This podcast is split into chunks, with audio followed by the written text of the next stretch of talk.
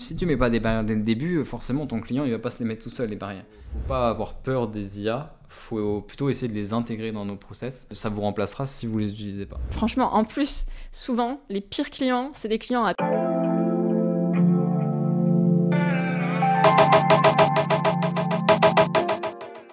suis contente de te recevoir euh, aujourd'hui. Tu es mon premier invité euh, pour le podcast. Et bah de même, merci euh, pour l'invitation du coup. Ben merci à toi d'être venu, ça me fait super plaisir. Aujourd'hui, épisode avec un invité, un invité que j'aime beaucoup, que j'ai rencontré il y a... Ça fait deux ans qu'on se connaît ah, je pense au moins, ouais. Ça va être sur des premiers projets, moi, de mon côté. Donc, Ah ouais? C'était un de tes premiers projets? Ouais, bah un, des, des, premiers gros projets, ouais. Donc, ouais, au moins un an et demi, deux ans, je pense. Ok, ok, ok. Parce que du coup, euh, donc pour expliquer un petit peu comment on s'est rencontrés, donc c'était il y a environ donc deux ans. Euh, je gérais un projet euh, Web 3. J'étais à la tête du département marketing entre guillemets. Je devais recruter une équipe de graphistes, de monteurs vidéo, etc. Et je suis tombée donc sur la Taverne du Design, qui est ton agence. C'est ça. Agence de création de contenu. Et, et j'ai beaucoup aimé votre profil. Et puis avec les associés, on a parlé tout ça. Et donc on a fait un premier projet commun ensemble. On a retravaillé un an plus tard, du coup, en coaching. Euh, et, puis en fait, on s'est jamais vraiment quitté de vue. Ouais, non, bah, on matchait bien sur euh, notre vision, euh, sur les projets et tout. Donc, mm. ouais, on a continué à échanger c'est top. Et puis bah, aujourd'hui, podcast du coup. C'est ça. Donc on a tourné une première vidéo sur la chaîne de Louis que je vous invite à aller voir qui était super cool. Où on a parlé de plein de sujets. On a parlé de personal branding, d'entrepreneuriat, enfin de, de, choses, de choses vagues et précises. Euh, donc je vous mettrai le lien de sa chaîne en description. Et euh, donc nous aujourd'hui on se retrouve euh, donc pour t'expliquer un petit peu le concept du podcast. Le but en fait c'est vraiment qu'on se pose, chill et on discute un petit peu de ta vision, ta vision du business, de l'entrepreneuriat, etc. Donc avant de commencer je vais te laisser tout simplement te présenter comme tu le souhaites. voilà ce que tu as envie de mettre en avant compliqué. J'ai toujours du mal à me présenter, euh, un peu comme d'ailleurs. Euh. Donc moi, pour me présenter, j'ai actuellement 22 ans et donc comme tu le disais, j'ai euh, fondé une agence qui s'appelle La Taverne du Design, une agence de création de contenu très globalement. Donc en fait, on s'occupe un peu des besoins à 360 degrés de nos clients, que ce soit sur la partie graphisme, que ce soit sur la partie montage vidéo. Euh, ou même motion design 2D, 3D. Donc vraiment, en gros, l'idée, c'est euh, tu as besoin de, contenu pour euh, alimenter tes réseaux sociaux, que tu sois un influenceur ou enfin, un créateur de contenu ou un entrepreneur. Bah, on est là. Et puis on est là pour, pour vraiment gérer tout. nous, on intervient surtout sur, sur le suivi des créateurs de contenu, des, des, entrepreneurs donc qui souhaitent bah, mettre, voilà, créer du contenu sur les réseaux sociaux. L'agence, je sais plus si, a été, si ça a été dit, mais elle a été fondée en janvier 2022. Ah, euh, donc ça fait presque deux ans. Ouais. Ok, donc oui, on s'est rencontrés euh, à ce moment-là. Euh, ouais, à peu près, ça devait être vraiment au tout début. Après, bon, avant vraiment la création, on avait déjà un petit peu mis la main là-dessus, mais vraiment la société en elle-même en janvier 2022, donc presque deux ans maintenant. Deux ans, et donc on va revenir un petit peu sur ton parcours, mais surtout, comme je t'ai dit, surtout ta vision, que je trouve qui est très pertinente. C'est pour ça aussi que je t'ai invité, parce que j'aimerais bien que tu partages ta vision du business, qui est. tu as une vision très bienveillante, je trouve, si je devais la décrire. Pour revenir un petit peu euh, sur tes débuts, euh, qu'est-ce qui t'a donné envie de fonder une agence déjà? Est-ce que tu savais que... Est-ce que tu as toujours su que tu voulais aller dans l'entrepreneuriat? Est-ce que c'est venu naturellement? J'ai toujours su, ouais, plus ou moins que je voulais faire ça. En fait, moi, vraiment, les deux choses qui m'animaient beaucoup, c'était euh, toute la partie audiovisuelle, mhm. que j'ai fait voilà, pour, le, pour le plaisir pendant 10 ans plus jeune. Euh, et au niveau des études, ça n'a jamais trop passé, hein, ce, cette direction-là. C'est ça, ouais. donc euh, c'est vraiment l'audiovisuel, c'est pas passé au niveau des études, donc euh, j'ai vraiment mis de côté ça et je me suis orienté vers la deuxième chose qui m'intéressait vraiment pas mal, c'était l'entrepreneuriat, ou en tout cas pas forcément le côté entrepreneur, mais le côté d'avoir des responsabilités, de gérer des choses. Et donc je me suis dirigé vers une branche plus gestion d'entreprise, management, euh, économie, un peu tous ces trucs-là. Mm. Et, euh, et, puis en fait, de fil en aiguille, euh, les choses se sont un peu recroisées, notamment avec le Covid, où j'ai repris un peu une activité de monteur vidéo. Et puis de fil en aiguille, de fil en aiguille, voilà, j'ai monté un petit peu cette agence, vu que j'ai vu qu'il y avait un besoin qui se créait. J'avais déjà du coup pu acquérir quelques compétences en termes d'entrepreneuriat. Ça a fonctionné. je me suis dit let's go. Et puis aujourd'hui, bah, j'ai réussi. Donc voilà, vraiment fusionner les deux trucs qui, qui me plaisaient vraiment beaucoup au début. Donc vraiment, je suis trop content tu fondé une agence et euh, là, tu as vraiment le positionnement de gérant. C'est-à-dire que tu touches pas au montage. Tu es vraiment dans, la, dans le, ben, dans la peau d'un gérant d'agence de marketing, d'agence digitale, où ton, tes missions au quotidien, c'est de faire grossir l'agence, de gérer le recrutement, gérer les clients, etc.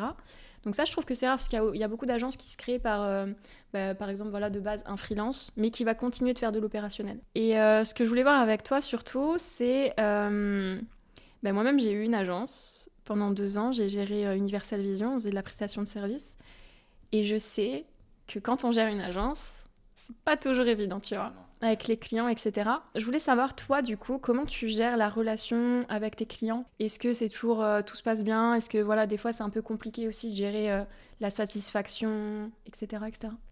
Alors déjà, tout se passe bien, non. Euh, ça serait vraiment trop beau si dans l'entrepreneuriat ou même dans n'importe quoi, tout se passerait bien. On n'est pas dans le monde des bisounours. Maintenant, moi, je trouve, en tout cas à mon échelle, que ça se passe globalement bien. D'ailleurs, c'est je pense, une force et je suis très content de ça. Je pense que c'est aussi un travail en amont, forcément. Euh, mais aujourd'hui, j'ai des clients avec qui je m'entends super bien, qui me font confiance, qui me suivent depuis un moment, qui savent dans quoi ils investissent, euh, que ce soit en termes d'argent, mais même en termes de, de valeur, en termes de, de, voilà quoi. La relation client, en fait, elle se fait tout naturellement. En fait, c'est vraiment, euh, on est plutôt toujours sur la même longueur d'onde, donc ça se fait naturellement. Euh, et, donc oui, non, tout n'est pas forcément rose, mais disons que voilà, comme il y a une bonne entente, euh, ça va plus être des petits soucis, des petits trucs à droite à gauche qui fonctionnent pas. Euh, il y a une urgence par-ci, il y a un petit truc par-là. Il y a un artiste qui travaille avec moi qui, je sais pas, a un problème, hein, parce que peut y arriver des, des couacs. Mais globalement, j'ai rarement des, des, gros gros couacs. Donc ça, c'est vraiment cool. C'est plus des petites choses du quotidien et du coup, c'est trop cool. Parce que justement, je trouve que encore une fois, dans ton dans ta position de gérant d'agence, et euh, c'est aussi pour ça qu'encore une fois je t'ai invité ici, c'est parce que je trouve que tu, tu transmets quelque chose via ton agence de bienveillant. Et du coup, je pense aussi que c'est pour ça que tu as des bons clients qui sont respectueux, etc. Mais euh, il y a aussi parfois des moments où je vois tes tweets et euh, tu racontes voilà, des petits trucs, des demandes, je veux un montage vidéo pour 5 euros. Ça, j'ai l'impression que tu en as quand même souvent. Euh, Alors, de moins en moins. De moins en moins, ouais. ça, c'est cool aussi. De moins en moins, mais c'est vrai que. Parce que je trouve, donc encore une fois, tu gères super bien ton agence et en même temps, tu es, dans un secteur, et je sais pas pourquoi, dans le milieu entrepreneurial, les monteurs vidéo ne sont pas tous rémunérés. C'est-à-dire qu'il y a des gens, ils... Bah ils font appel à des monteurs qui ne vont pas payer. Et je trouve ça dingue. Donc toi, en tant que gérant d'agence de, de vidéo, d'audiovisuel, etc., comment tu gères euh, cette partie-ci? Est-ce que tu réponds? Est-ce que tu t'énerves? Comment tu gères, euh, tu vois, ce type de prospect ce type de client même? Je sais pas si tu as déjà eu euh, des clients euh, impayés. Qui, qui, ne payent pas? Ouais. J'en ai rarement. Nous, on a un système avec un compte, un truc classique, mhm. mais du coup, on a rarement des, des scams ou des, enfin, des, rarement des soucis au niveau là. Euh, après, euh, bah, comme je disais, nous, on a de moins en moins de clients qui nous contactent euh, voilà, pour des petits projets 5 ou quoi. ouais, c'est ça. on en a de moins en moins. Je pense que aussi, même si aujourd'hui, je pense qu'on n'est pas non plus une énorme agence, on a quand même une petite notoriété qui fait que voilà, les gens, ils voient qu'on a un site un peu pro. Nos prix sont affichés même en noir sur blanc, donc on a moins de, de, personnes qui viennent comme ça. Après, moi, quand il y a des clients qui viennent de cette manière-là, moi déjà, je m'énerve pas. Ou Enfin voilà, j'essaie en tout cas d'un point de vue pro, peu importe que ça soit bah, justement pour des montages ou même autre chose, euh, pas graphisme, motion gratuit ou pas cher, ou même pour d'autres sujets. Je suis quelqu'un qui m'énerve jamais envers euh, un, mm. éventuel client prospect, même si des fois t'en as, t'as envie de leur dire ouais non ça par contre, enfin, t'as envie vraiment de, de, recadrer un peu. Moi c'est toujours d'avoir ce côté euh, où je prends du recul, des fois un peu d'éducation, ça dépend. Euh, quand je vois qu'il y en a un, ça changera pas, euh, ça sert à rien. parce que des fois, ils se rendent pas euh, compte. Bah, c'est ça, en fait, moi je, je, suis beaucoup aussi là-dessus. Moi, ça me tient à cœur de quand même prendre le temps de pas juste soit mettre un vœu, soit répondre une réponse bateau, mais aussi d'aller un peu plus loin dans l'argumentation, dire bon, 5 euros pour un montage, je vais t'expliquer pourquoi non, en fait. Je sais qu'il y en a, ils s'en fichent un peu de, de, de, ça, ça va pas les changer, mais par contre, je pense quand même qu'il y a certaines personnes qui auront cette réflexion de se dire ok, bon bah du coup c'est juste pas pour moi j'ai pas le budget mais je comprends la, démarche. Donc je fais un peu ce travail d'éducation de temps en temps quand j'ai le temps. Quand la personne elle est réceptive aussi je pense. C'est ça. Bah, tu, le ressens puis même en fait des fois dans le message tu sais à peu près tu, sais après l'âge de la personne la mentalité derrière et tu te dis bon là je vais juste faire un message tranquille je vais pas perdre mon temps là-dessus ça va rien changer je voulais aussi qu'on voit ensemble un petit peu ton point de vue parce qu'encore une fois c'est un peu ce que j'ai vécu avec l'agence mais euh, je pense qu'il y a une petite corrélation avec l'âge, c'est la hiérarchie. Quand tu es une agence et que tu es un client et que euh, tu es le prestataire, en tout cas à mes débuts, je ressentais parfois qu'il y avait ce truc de hiérarchie dans certains secteurs d'activité avec des clients d'un certain âge où euh, les mœurs, elles sont différentes. Et tu vois, c'était en mode, je te paye, tu fais ce que je te dis, mm. et tu t'es... Alors que non, quand tu quand as un prestataire, quand tu es une agence, tu as une expertise et tu apportes à l'entreprise. Je sais pas si tu vois ce que je veux dire. Ouais, ce truc un peu le client hiérarchique. ouais, hiérarchique quoi. Est-ce que toi ça tu l'as déjà tu l'as déjà eu ou pas du tout? Ouais, je, je l'ai déjà eu et en fait je l'ai eu surtout au début. Et je pense qu'en fait, c'est vraiment là. Enfin, il y a une période en fait où au début, tu n'oses pas forcément dire les choses. Mm. C'est-à-dire que, surtout en fait, quand c'est des clients qui savent que tu fais du bon taf, qui parfois en fait profitent même de cette situation. Oui. Euh, tu commences jeune, tu as commencé jeune. Bah, c'est ça. Mm. Donc, euh, moi, j'étais pas forcément forgé. Des fois, tu as des clients qui arrivent avec un beau budget pour toi à l'époque. Mm. Bon, tu vas pas cracher dessus. Et puis, euh, bah, si, prend, voilà, si à ce côté hiérarchique, tu prends quand même. Euh, et j'ai vraiment eu ce déclic euh, à un moment à me dire en fait j'en ai marre euh, d'avoir cette pression des clients, j'en ai marre d'avoir cette relation là. Et puis mon agence commençait un petit peu à se développer, je me suis dit bon bah j'arrête en fait et je vais être sélectif. Donc je vais aller travailler avec ceux qui ont ma vision. Enfin voilà, je demande pas que tout soit rose mais qu'on avance sur un global qui soit pareil quoi. J'ai pas envie que je sois juste un exécutant parce que des fois j'avais juste l'impression de voilà, tu fais ça, basta quoi. Donc voilà un petit peu. Donc moi vraiment j'avance avec des clients qui sont plus dans cette dynamique là. Donc ça m'arrive beaucoup moins aujourd'hui. Mais beaucoup au début parce que je n'osais pas forcément dire les choses. Mais euh, c'est intéressant parce que dans ma communauté, il y a beaucoup de prestataires de services ou des agences. Et euh, je sais, même avec des clients que j'accompagne en personal branding, quand ils se lancent, il y a vraiment tout. Enfin, ça revient très souvent. Quand tu es prestataire, tu te lances et euh, voilà, tu te fais un petit peu marcher dessus par ton client. Euh, ton client te manque un petit peu de respect ou tu es un petit peu son souffre-douleur. Euh, j'exagère un peu, mais euh, c'est quand même une situation qui revient souvent. Tu vois, ce rapport de force.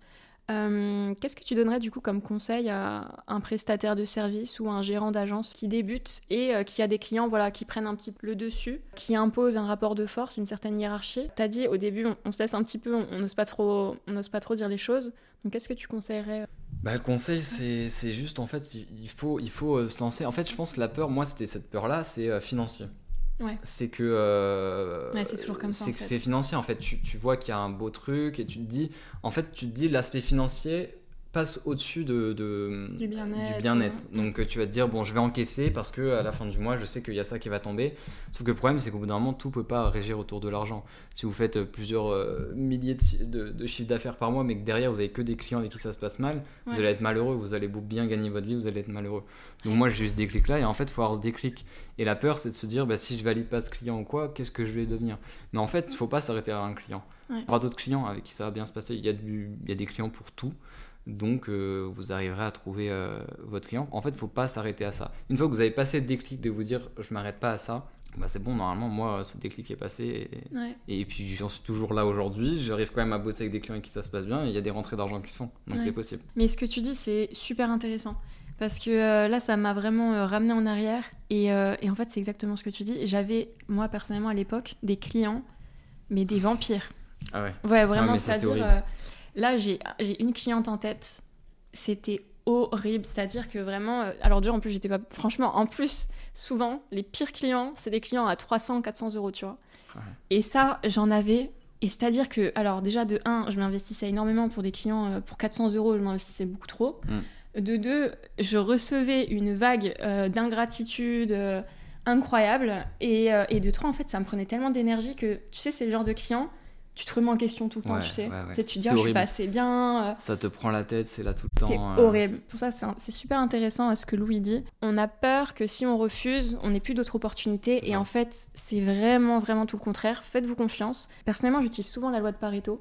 Et tu vois, par exemple, avec elle, je me disais, bon, 80% de mes mm. efforts entiers sont dédiés à cette femme qui me rapporte même pas 20% de mes revenus, tu vois. Donc je me suis dit, là. Ça m'a beaucoup aidé aussi. Euh, c'est loi de Pareto, les gars. Euh, les 80-20, bah, ça se retrouve dans plein de principes de la vie et euh, vraiment, ça permet d'avoir le déclic. Si d'emblée vous vous dites le client, voilà, c'est pas top, mais il y, y, a un moyen au niveau financier que ça va être intéressant, vous vous lancez dessus.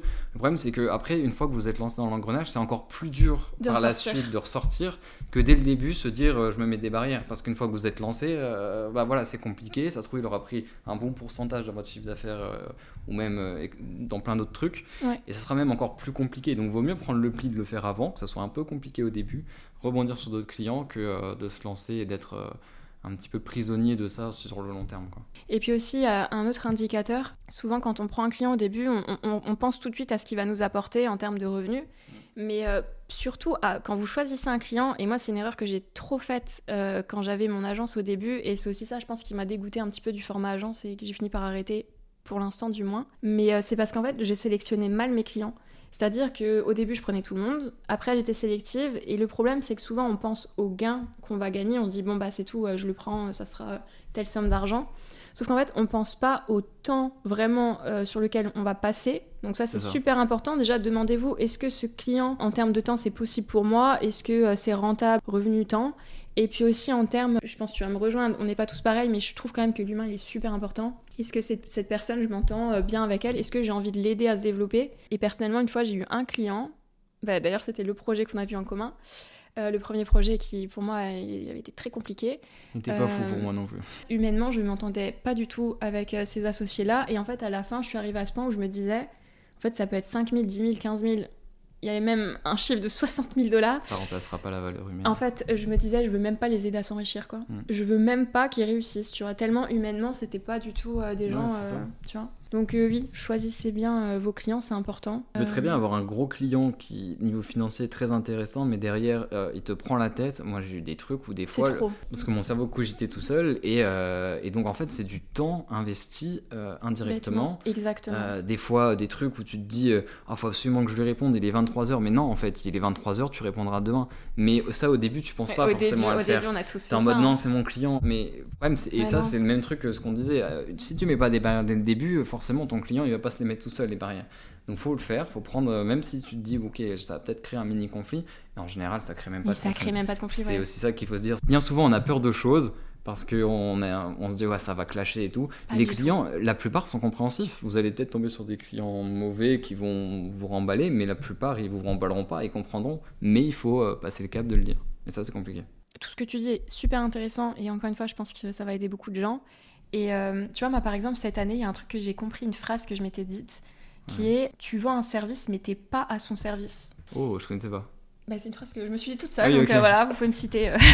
Très belle citation. Mais oui, en fait, c'est ça qu'il faut vraiment que vous. Si vous faites de la prestation de service, rappelez-vous toujours que vous vendez du service, mais vous n'êtes pas au service de mm. votre client. Si votre client, il est pas content que son business se passe pas aussi bien que ce qu'il veut, et en fait, qui un petit peu, il défoule sa mauvaise humeur sur vous, bah en fait, euh, les gars, euh, c'est pas, c'est pas de votre faute déjà, parce que je sais pas si ça t'est déjà arrivé, mais euh, moi j'ai eu, j'ai eu des clients à une période, c'est-à-dire qui prenaient des choix pour leur business qui n'étaient pas en rapport avec moi, mais je subissais quand même leurs mauvaises décisions, tu vois. Ça allait pas en, adéquation avec toi, mais tu y allais quand même. ben non, mais c'est juste par exemple, moi je développe leur personal branding et je sais pas, imaginons leur offre elle est nulle. Hmm.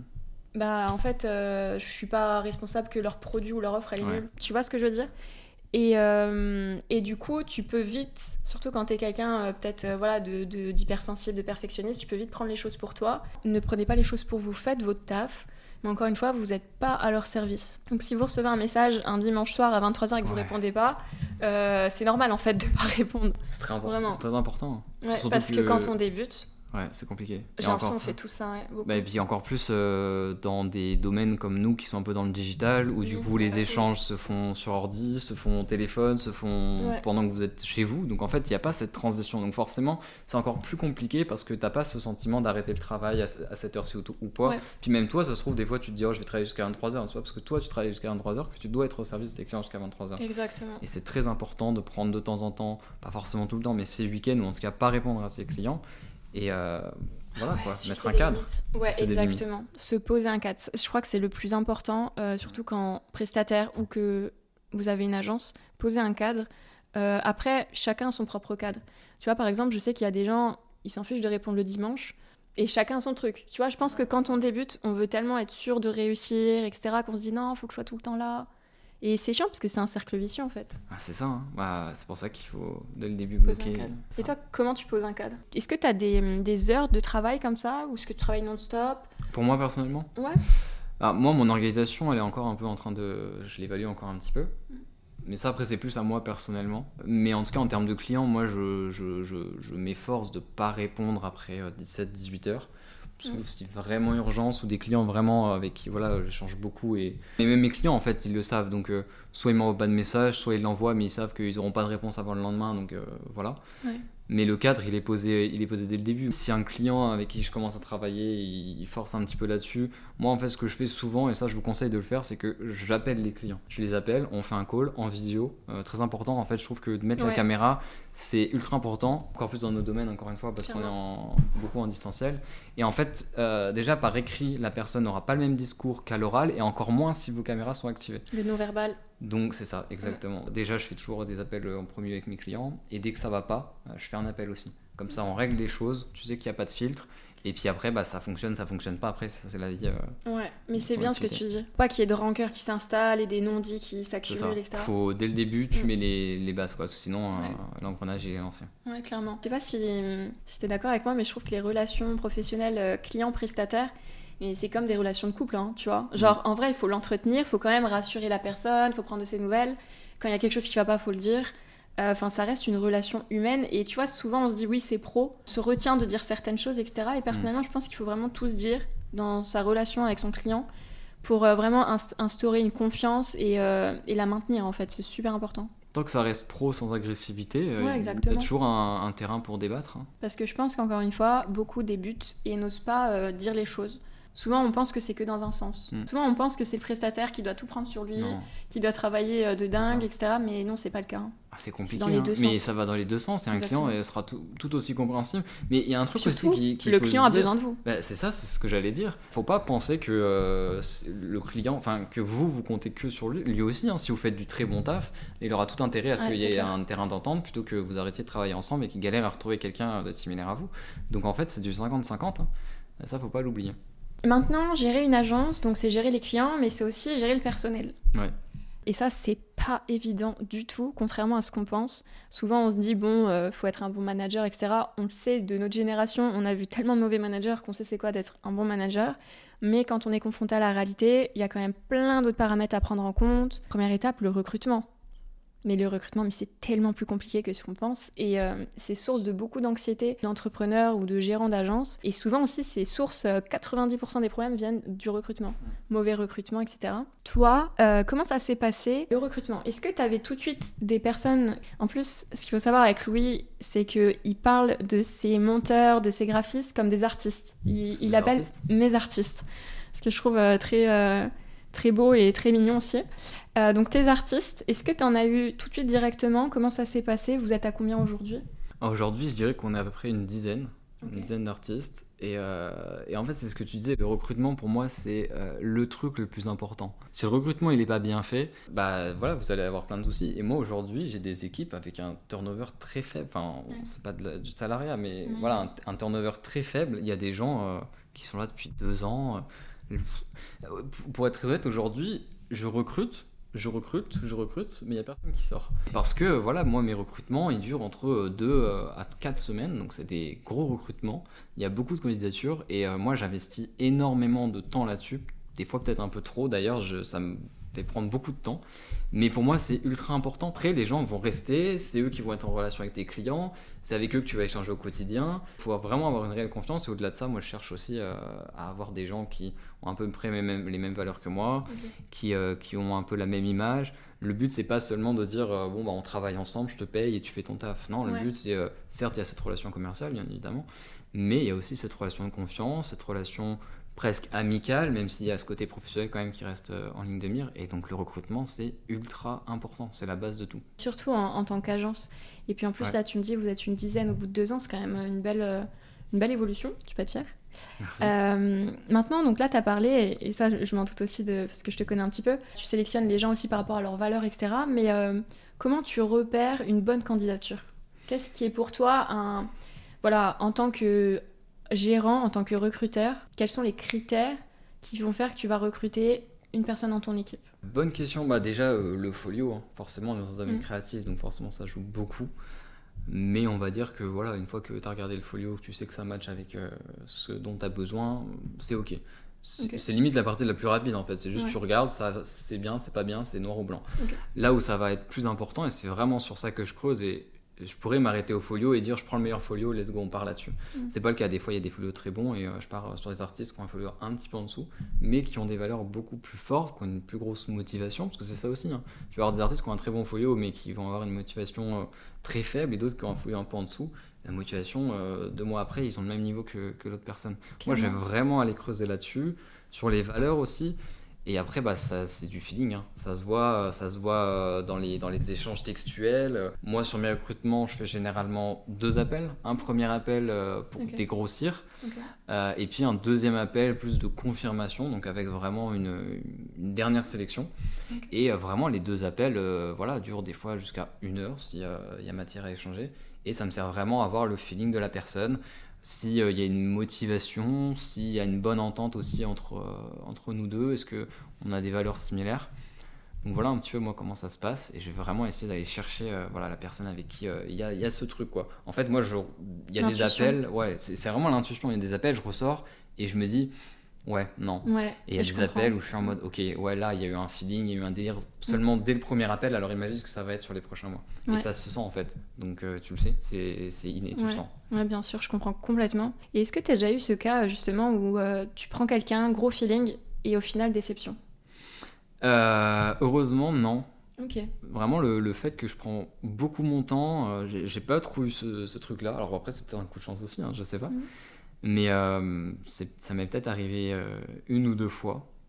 Voilà, un, mauvais choix de recrutement. Après, ce qui est très cool, c'est qu'en général, je me rends compte assez facilement. Ok, ça c'est bien. Euh, donc en fait, on arrête très naturellement et assez rapidement de travailler ensemble. Ça c'est bien. Parce que vraiment, un mauvais recrutement, ça prend trop d'énergie. Hein.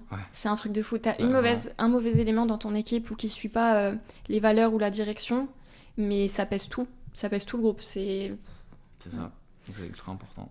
Donc ouais, non, je pense c'est pas que tu as de la chance, je pense c'est que tu sélectionnes bien les personnes. Et euh, je te rejoins complètement sur le fait, et là je sais que bon, il y a deux écoles, il y a ceux qui vont se dire, euh, bon, le business c'est le business, on prend la personne la plus compétente. Mais moi je te rejoins sur l'idée de euh, préférer recruter une personne qui est loyale, qui a les mêmes valeurs et surtout une envie de grandir, plutôt qu'une personne qui a un niveau de fou et qui va un petit peu se contenter de rester dans sa zone de génie. quoi. En ce moment, j'ai limite plus tendance à préférer prendre quelqu'un qui a beaucoup moins de compétences mais qui a la niaque, l'implication, la motivation, quitte à lui payer une formation euh, pour qu'il aille plus vite, lui aider des petits projets et tout.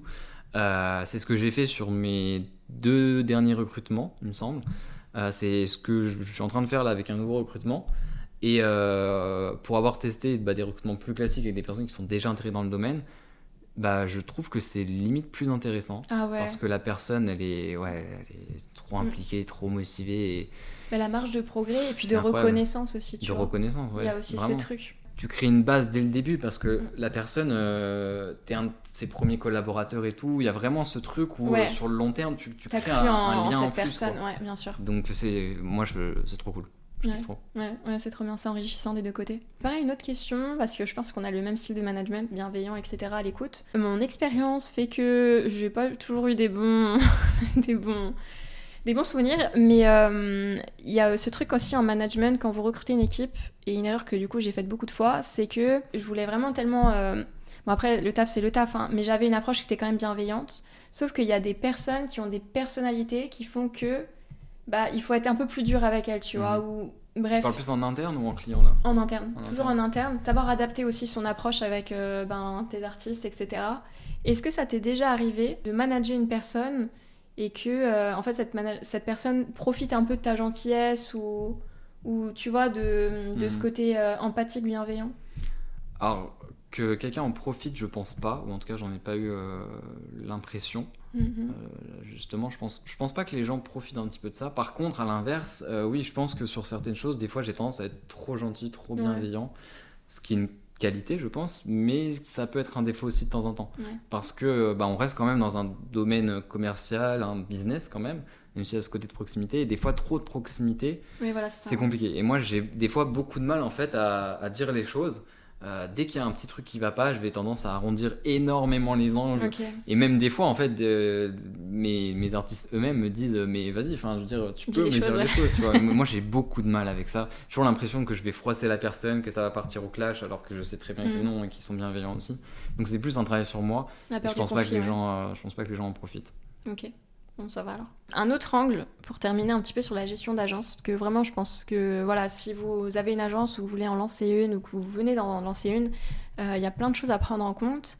Je voulais voir avec toi, parce que voilà, tu es quand même dans un milieu aussi, euh, le montage vidéo, le graphisme. C'est une industrie où tout va vite, mhm. où il y a des besoins qui sont assez rapides.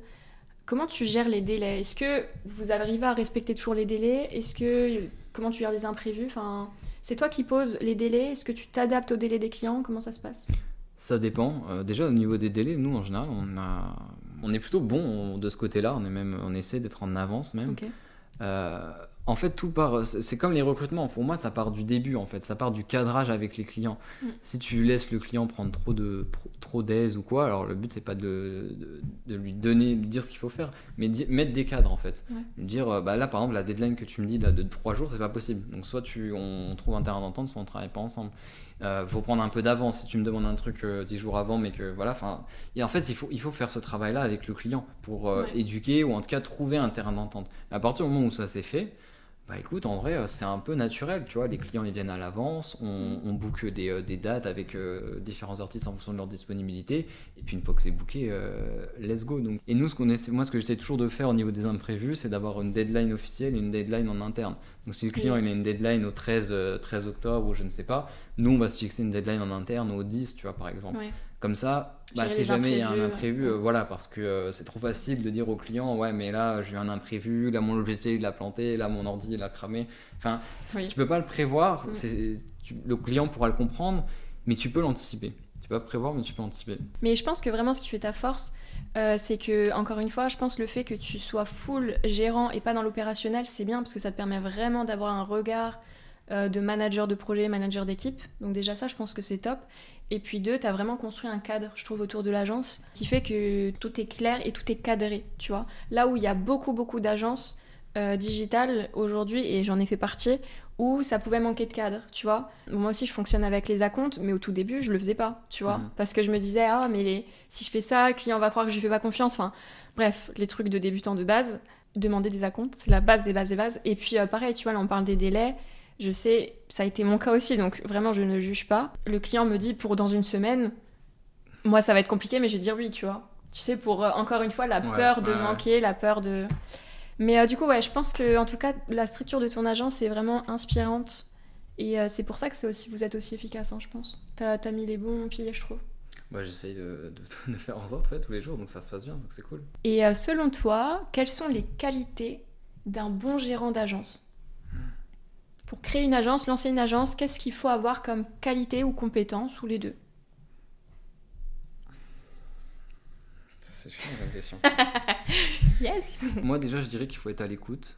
Je pense que c'est la, qualité première que je mettrai en avant. Je sais même pas si j'en y en a d'autres, enfin s'il doit y en avoir d'autres. Mais là c'est la première qui me vient, d'être à l'écoute. Prendre les infos à droite à gauche et essayer de faire en sorte de les matcher euh, pas plus l'un que l'autre, il faut que chacun comprenne que, que tout le monde a des, des envies, des souhaits. Ouais, l'intermédiaire. Euh, c'est ça, faire mm. matcher. Donc vraiment être à l'écoute comme qualité. Il faut arriver à sortir de ce côté business où tu as un client, il veut ça euh, à telle date, machin et tout. Et vraiment, voilà, tu prends le temps et tu fais les choses bien. D'autres qualités? L'organisation, tu penses qu'il faut absolument être organisé pour être. ouais, oui, c'est vrai que, je n'y pense pas parce qu'à petite personnelle, je, je me trouve pas très organisé. Mais si tu l'es. Peut-être pas assez parce que t'es perfectionniste peut-être, mais... Mais oui, c'est vrai qu'il faut être organisé. Euh, de toute façon, t'as pas le choix en fait. Euh, moi là, j'ai 10 personnes et encore, euh, je trouve que ma structure n'est pas énorme. Donc je me dis, si ma structure est le double, le triple et le quadruple... Ouais, il faut être organisé. parce que t'as la gestion des équipes, mais la gestion des clients, la gestion des projets. Enfin, tu vois, t'as beaucoup de gestion, les gars, faut être organisé. Plein de, plein de segmentations comme ça.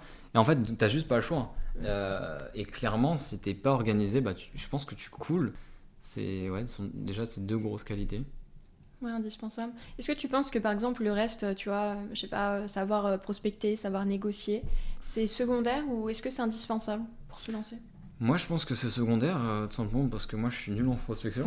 Donc, euh, pourtant, ça fonctionne. Et pourtant, non. Parce que moi, la première fois qu'on a eu un contact, c'était de la prospection. Et en fait, vu que t'es tellement pas dans une démarche absolue de, de, vendre, mais d'aider, hmm. pour moi, ça, ça fait de toi un bon commercial, tu vois. En tout cas, moi, je trouve que je suis un peu nul en prospection. Mais d'un autre côté, euh, en fait, une fois que tu es lancé, euh, tu es amené à en faire tous les jours, en fait, même indirectement. Tu échanges avec quelqu'un euh, qui n'est pas encore ton client, qui peut le devenir, même si tu es dans une relation plus d'échange, c'est quand même de la prospection indirecte.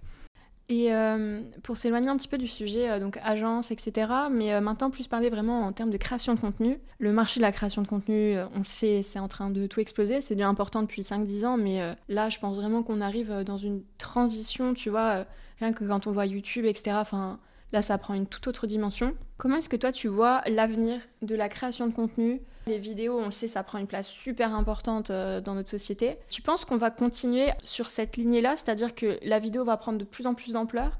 Ou est-ce que tu penses que ça va stagner, qu'on va aller vers un autre type de format, peut-être qu'on ne connaît pas encore? Comment tu vois les choses? J'ai l'impression qu'on est dans une période euh, un peu de transition. Ouais, et du coup, pour notre domaine d'activité, c'est assez compliqué. Autant dans les années euh, précédentes, on pouvait se dire, bon, ça va rester comme ça, mais évoluer, c'est ce qui est arrivé. Là, on est dans une période, notamment avec l'arrivée des, des, IA, qui.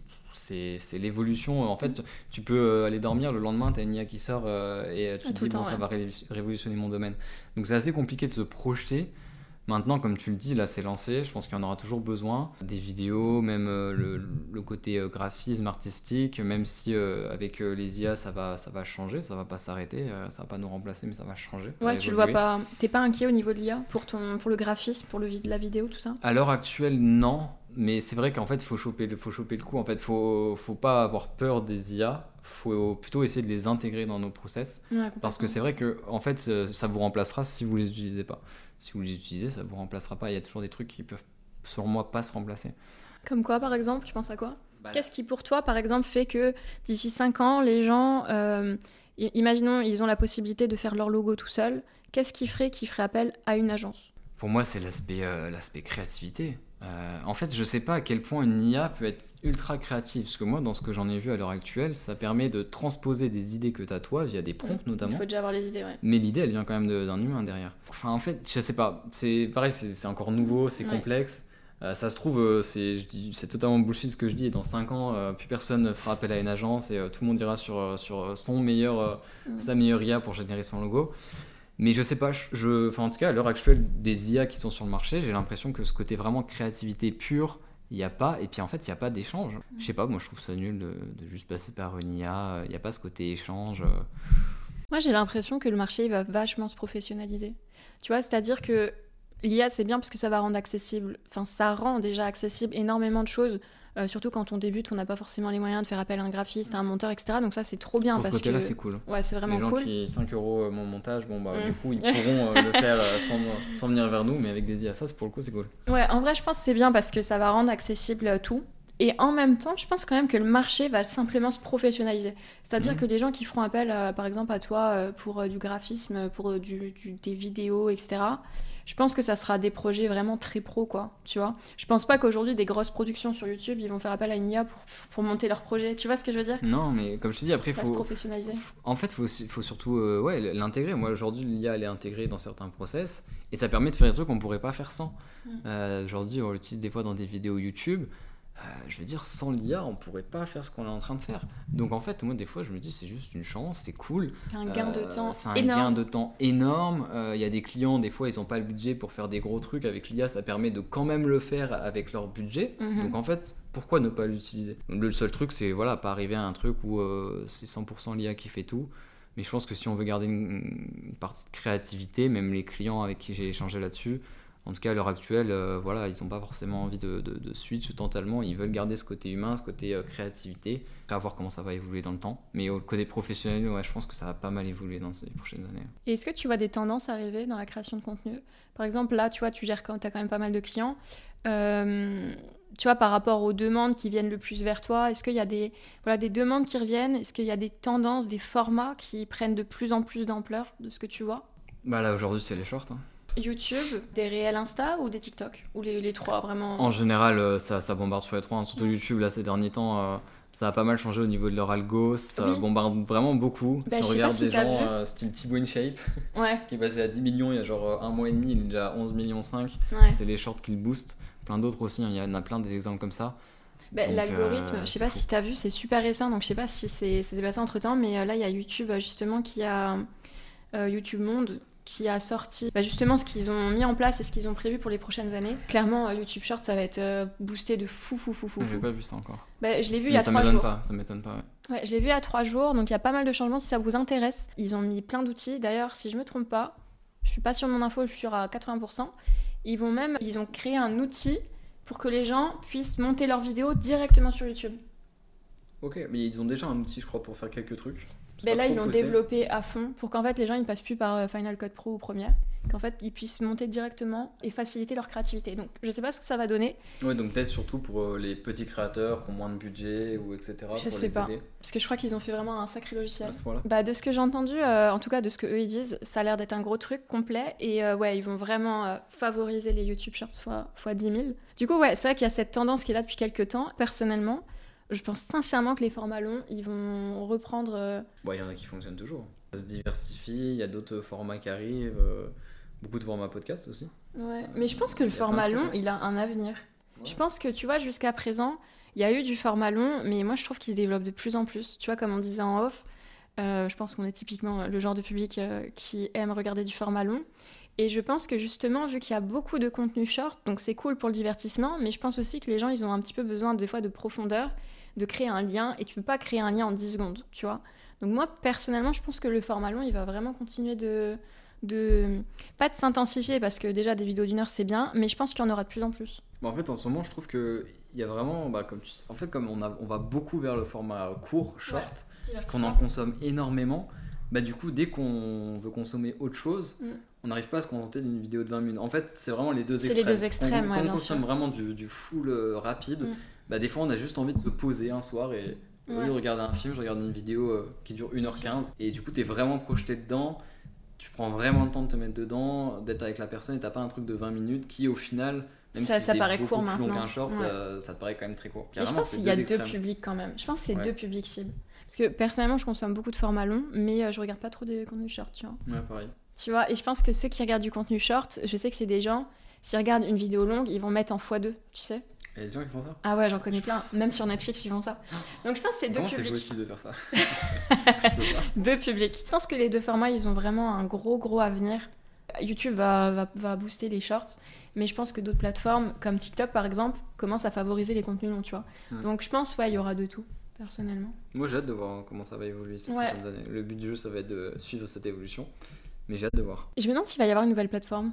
Bah, je me pose la question, ce TikTok, ça fait un moment. Ça, fin, ça commence petit à petit, le format un peu vertical. Puis Meta qui a essayé avec Thread.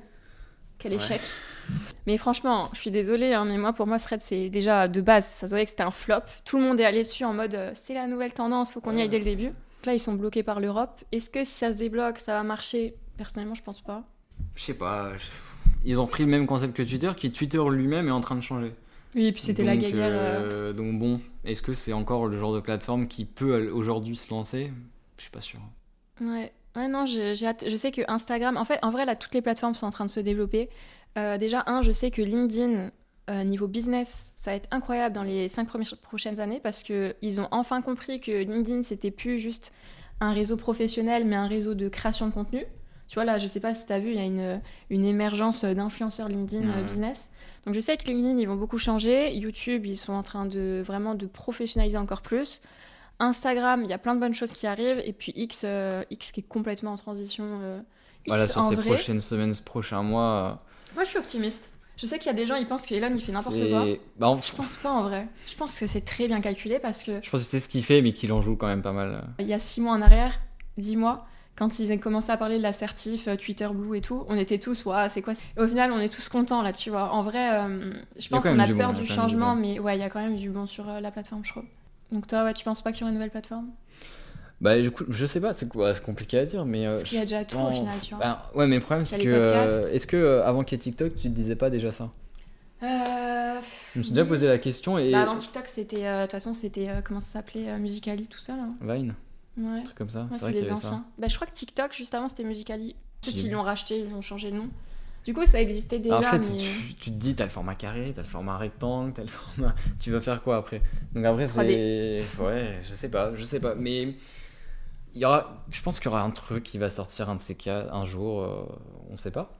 Un truc qui va pop, qui va révolutionner une nouvelle fois le genre avec un nouveau style. Et puis. Euh, moi, j'ai l'impression que plutôt la tendance au niveau des plateformes, ça va être de faire euh, comme en Asie, tu sais. Et c'est ce que Elon Musk veut faire, c'est que tu es une application, hmm. mais que tu es centralises tout. Ouais. Bah, X. C'est ce qu'il essaye, c'est ce qu'il aimerait bien, c'est son ambition. D'ailleurs, là sur X, euh, je sais pas si tu as vu les prévisions, pareil. En gros, sur X, bah, là déjà, tu peux envoyer les messages audio, tu peux hmm. envoyer des virements, donc en mode PayPal. Les spaces, donc les audios, il veut les faire en vidéo.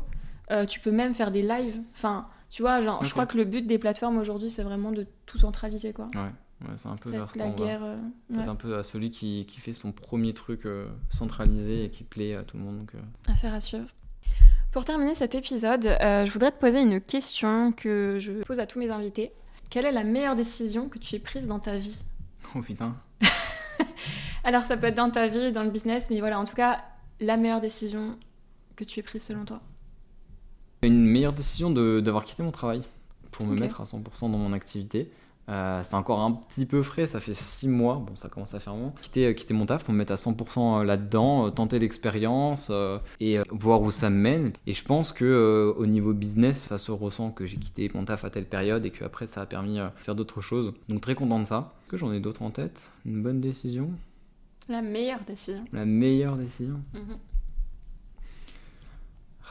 Si tu pouvais conseiller une chose à toutes les personnes que tu rencontres dans ta vie, tu, vois, tu dirais, faut que tu fasses ça. Après, ça, c'est une bonne décision, mais je suis encore en transition sur cette décision-là. De se recentrer sur soi-même, mm. de ce que tu veux vraiment. Ouais, de vraiment avoir un peu plus ce côté égoïste, de vraiment, moi, en vrai, ce que, voilà, te dire, moi, ce que je veux, c'est quoi? C'est ça, bah, je le fais. Et pas se penser aux conséquences que ça peut apporter, même si des fois c'est compliqué parce que tes choix vont pas forcément en adéquation avec ceux que tu avais à l'époque, et donc forcément, tu vas décevoir peut-être des personnes ou des trucs. C'est un truc sur lequel j'essaie de beaucoup travailler aujourd'hui parce que j'ai l'impression d'arriver à un, stade où. Euh, je suis pas à 100% dans la direction que je veux être. Ton potentiel n'est pas à 100% exploité. C'est ça, mais c'est aussi parce que euh, déjà je sais pas forcément à 100% ce que, vers quoi je veux aller, mais aussi parce que j'ai cette peur de peut-être arrêter des, des, choses, euh, parce que mes visions changent, etc. C'est dur ça. Hein, donc c'est dur et donc. De changer. C'est pas une décision du coup qui est, qui est faite encore, enfin c'est un truc qui se fait. Ça sera sans doute la meilleure décision que je prendrai. Du coup, je m'avance un petit peu sur, ta sur, euh, sur, cette question avec cette réponse. Je pense que ouais, on aurait fait le podcast dans plusieurs mois, j'aurais dit cette réponse-là, donc je l'anticipe, on va dire. Eh bah écoute, on se donnera peut-être rendez-vous euh, dans quelques mois. En tout cas, je te le souhaite. Je te remercie d'être venu, c'était super bah, cool. merci à toi pour l'invitation. J'espère que ce podcast vous a plu. Si vous a plu, n'hésitez pas à donner votre retour, à noter aussi, et puis surtout, euh, hâte de vous lire, de savoir ce que vous en pensez. Et puis, on se dit à la semaine prochaine.